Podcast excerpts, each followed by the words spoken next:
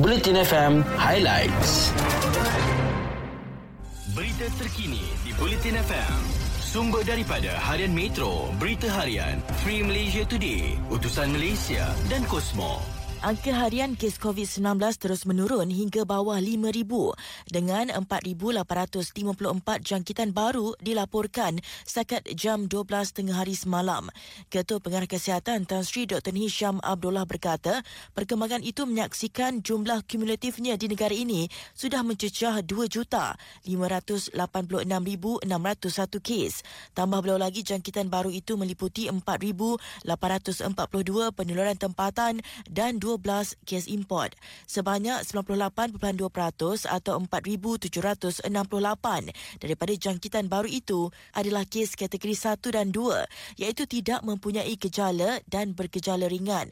Secara keseluruhan, Dr. Nisham berkata 541 kes sedang dirawat di unit rawatan rapi ICU membabitkan 420 yang disahkan COVID-19 dan 121 lagi disyaki berkemungkinan serta dalam siasatan Kelantan. Dalam pada itu, tambah beliau lagi tiga kluster baru COVID-19 dikesan, manakala 5,525 kes dilaporkan sembuh semalam.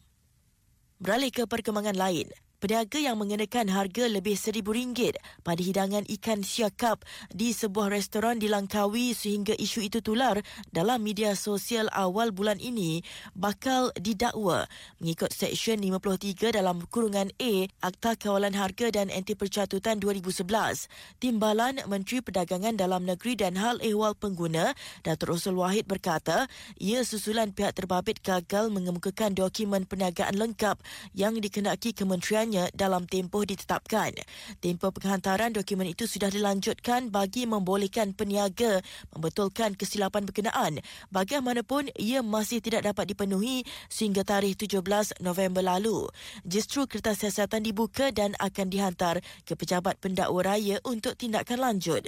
Peniaga itu akan didakwa mengikut Seksyen 53 dalam kurungan A 2011 yang memperuntukkan hukuman denda hingga RM50,000 atau kompaun RM25,000 jika sabit kesalahan.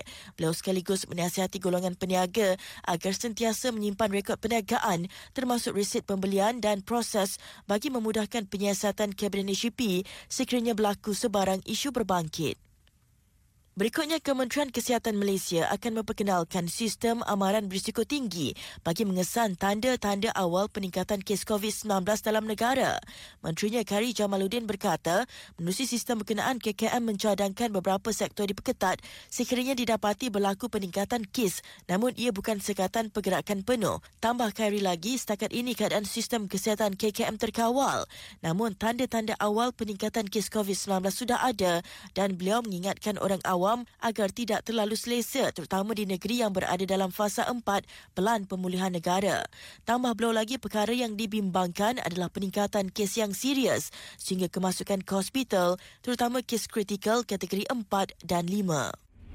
Berita sukan di Bulletin FM. Beregu lelaki muda negara Man Wei Cheong T Kai Woon mengakui masih banyak kerja rumah yang perlu dilakukan biarpun berjaya merekodkan gelaran ketiga tahun ini selepas menjuarai cabaran antarabangsa terbuka Island di Dublin kemarin. Pasangan ranking ke-94 dunia itu muncul juara selepas menewaskan beregu England 21-7, 21-17 dalam maksi final. Wei Cheong berusia 22 tahun berkata kombinasi dia dan Kai Woon semakin baik tetapi masih banyak lagi kelemahan yang perlu diperbaiki untuk terus konsisten melakar kejayaan di pentas antarabangsa. Wei Chun Kai Hun sebelum ini berjaya merekodkan dua gelaran juara selepas menjuarai cabaran antarabangsa Spanyol 2021 dan cabaran antarabangsa terbuka Poland 2021. Seterusnya, skuad rugby lelaki dan wanita negara gagal menyerlah pada kejuaraan Siri 7 sebelah rugby Asia 2021 apabila masing-masing menghuni tangga ketujuh pada saingan yang berakhir di Dubai, Emirat Arab Bersatu. Skuad lelaki memulakan kempen dalam kumpulan A dengan tewas 12-19 kepada Filipina, 5-54 kepada Hong Kong dan kalah 7-40 kepada Korea Selatan sebelum kecundang kepada tuan rumah UAE 14-31 pada aksi separuh akhir.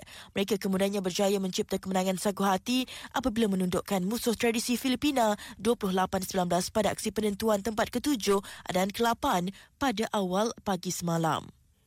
Dengan itu sekian berita terkini. Stream dan dengarkan Bulletin FM menerusi Audio Plus. Anda berpeluang untuk memenangi sejumlah wang. Jadilah champion kami dengan mengutip seberapa banyak mata di Audio Plus Games Leaderboard untuk menang wang tunai. Pastikan anda pengguna Audio Plus yang berdaftar. Ikuti berita-berita terkini di Bulletin FM.